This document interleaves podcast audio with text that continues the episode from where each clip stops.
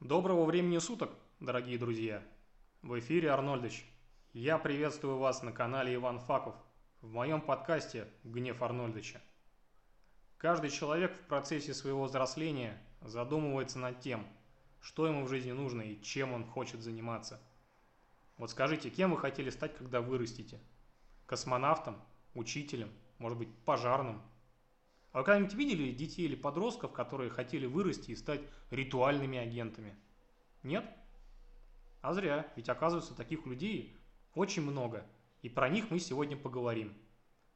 В Москве зарегистрировано более сотни агентств, оказывающих населению услуги по организации похорон и ритуальных услуг. Это тот бизнес, который всегда будет стабильно жить, ведь все мы однажды станем их клиентами, хотим мы этого или нет. Согласно сайту Росстата, в Москве за 2019 год умерло чуть более 120 тысяч человек. Это чуть более 10 тысяч человек в месяц, 334 человека в день, 14 человек каждый час. В этом бизнесе нет какой-то особой сезонности. А судя по новостям этого года о коронавирусной инфекции, в этом году их будет ждать неплохой наплыв клиентов. Очень за них рад. Самые везучие ритуальные агентства – арендуют помещения прямо в зданиях морга, сильно упрощая себе и другим жизнь, как бы каламбурно это ни звучало. Они, как правило, прилично одетые, у них есть корпоративный дресс-код, они официально трудоустроены, имеются визитки и подробная книга с описанием всех ритуальных аксессуаров от тапочек до гроба, самый важный элемент их работы. Они представляют из себя довольно закрытый клуб, куда попасть с улицы практически невозможно. Попасть и пройти обучение, как правило, можно по рекомендации от действующего агента. Чаще предпочтение дают девушкам, клиентам больше доверяют. В теории с улицы можно зайти, но скорее всего ты попадешь в черную контору, которая работает без официального трудоустройства и работает с нарушением всех возможных рамок морали и нормы. Больше всего меня интересуют те агенты, которые работают в полевых условиях, с которыми чаще всего приходится сталкиваться гражданам, за каждым агентом закреплен определенный район. Он работает только по нему, и в чужой район он лезть не может.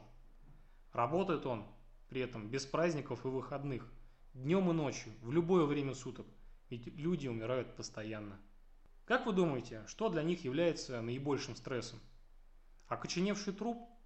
Бьющиеся в истерике люди, нередко находящиеся не в адеквате? На самом деле, похоронный агент очень быстро становится хорошим психологом, уже с порога понимая, как строить разговор с людьми, у которых только что в семье случилось горе. И для каждой ситуации у него заготовленная модель поведения и разговора. Пугает их только одна вещь – чувство неизвестности. Кто откроет дверь и как отреагируют люди за ней. Бывает и такое, что при слове «ритуальный агент» на человека бросаются с кулаками и приходится быстро ретироваться – даже к такой внештатной ситуации человек должен быть готов, выработав привычку парковать свой автомобиль максимально близко к подъезду, иногда в паре с водителем. Информация о смерти того или иного человека идет к ним в основном от двух каналов. Первое – слив информации от операторов горячей линии скорой помощи. Второе – слив от участкового уполномоченного полиции. Помимо операторов горячей линии, в этом могут участвовать фельдшеры скорой помощи. Данные о смерти граждан передаются агентам далеко не за красивые глаза, а за вполне реальные деньги. Согласно статье газеты РБК от 27 февраля 2019 года, Следственный комитет Российской Федерации завел дело на сотрудников скорой помощи за продажу данных об умерших. За информацию об умершем те получали до 9 тысяч рублей. Сотрудники Московской областной станции скорой медицинской помощи в Красногорске – из корыстных побуждений передавали данные о смерти жителей Балашихи сотрудникам фирмы, оказывающей ритуальные услуги, говорится в сообщении Следственного комитета. Уточняется, что уголовное дело возбуждено по статье о нарушении неприкосновенности частной жизни, совершенной лицом с использованием своего служебного положения. Для справки рекомендую вам ознакомиться со статьей 137 Уголовного кодекса Российской Федерации, пункт 2. Раньше в других публикациях я слышал про более скромные ценники около 4-5 тысяч. Сейчас уже речь идет о 9. Знаете, хоть где-то у людей все хорошо, я, наверное, могу за них порадоваться. После слива информации от скорой или сотрудника МВД начинается настоящий цирк. Вам начинают названивать, нередко с неизвестных номеров, представляясь сотрудниками местного морга, что якобы сейчас к вам приедет труповозка, вам укажут фиол водителя и обязательно скажут ни в коем случае не открывать другим людям, ведь на вас могут нажиться ритуальные агенты. Вы понимаете, что жулики оберегают вас от других жуликов? Это даже мило. Мне это напоминает ситуацию со спором противников и сторонников движения ЛГБТ, когда левые или феминистки в качестве основного аргумента просто клеймят своих противников латентными последователями нетрадиционной ориентации. Мол, ты точно такой же, как и мы, но латентный. Напоминаем вам, что в случае со смертью человека ситуация стрессовая. Ни о каком рациональном мышлении вообще нельзя говорить. Они берут тебя, пока ты еще горяченький. Бывает так, что к тебе помимо агента одновременно приезжает участковый, протягивающий тебе визитку другого агента – после чего между ними начинается перепалка. Я иногда находил статьи, где на один адрес приехал два разных агента. И знаете, что начинается? Они сперва сыпят тебя более выгодными предложениями, пытаясь закинуть друг друга ценой или качеством, и чуть ли не начинают драку между собой. Вот вы представляете со стороны, как это выглядит? Они могут приехать раньше самой скорой. Отдельно был случай, когда они звонили еще живым людям – для понимания, после звонка в скорую о тяжелом состоянии пациента, который бьется в предсмертной агонии от того или иного заболевания, бывали случаи, когда вы могли позвонить из ритуального агентства с предложением услуг. Бодрит, наверное, да? Вот за кого считать этих людей? По мне, это натуральные стервятники, которых просто нельзя пускать за порог. И чтобы вы понимали, у меня нет претензий к тем, кто хотя бы открыто говорит о том, что он действительно на самом деле ритуальный агент. Да, он рискует, что к нему сразу пойдет негатив, что перед ним просто захлопнут дверь. Но хотя бы это честно. А здесь какой-то цирк.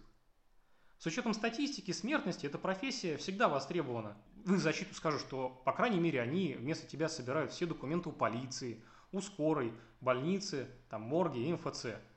Это дело нельзя назвать быстрым. Можно что-то ненароком забыть сделать. Другой вопрос, а нужны ли они вообще в таком количестве? Зачем устраивать этот цирк со звонками? И почему за деревянный крест себестоимостью 200 рублей ценник идет от 2000? По некоторым изданиям, оборот теневого рынка похоронного бизнеса исчисляется десятками миллиардов по всей стране. В чем основная задача агента? Он приходит к тебе домой и пытается заставить тебя подписать составленную на глазок смету о похоронах, где помимо платных услуг приходится платить за то, что предоставляется по умолчанию государством бесплатно. Он напрямую завязан на впаривании всех возможных доп. услуг. Из каждой вещи он получает свой процент. Даже от белых тапочек он получит свою долю. Я хочу дать вам жизненный простой совет. Если в столь тяжелое время вам начинает звонить со скрытых номеров, вообще не берите трубку. Если в дверь к вам стучится кто-то, кто не одет в форму сотрудников скорой или сотрудников городского морга и ими представляется – Шлите куда подальше в особо грубой форме. Это их отпугнет и заодно позволит выпустить вам пар. Нет времени собирать документы? Ну хорошо. Эту услугу можно оформить у агента в морге в дополнение ко всему остальному. И готовьте сразу деньги. Даже при условии того, что у вас есть земля, сбор всех справок, похороны, кремация, установка памятника, бальзамирование может обойтись вам в крупную сумму. По моим скромным подсчетам – примерно 130-150 тысяч. И это по минимуму. А напоследок я напомню вам, что все люди рано или поздно умирают. У каждого свой срок отмеренный для жизни. И каким бы он ни был, долгим или не очень, исход всегда один.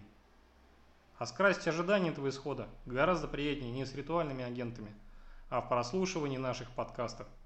Оставайтесь на канале Иван Факов, подписывайтесь на наши подкасты и группу ВК. До новых встреч!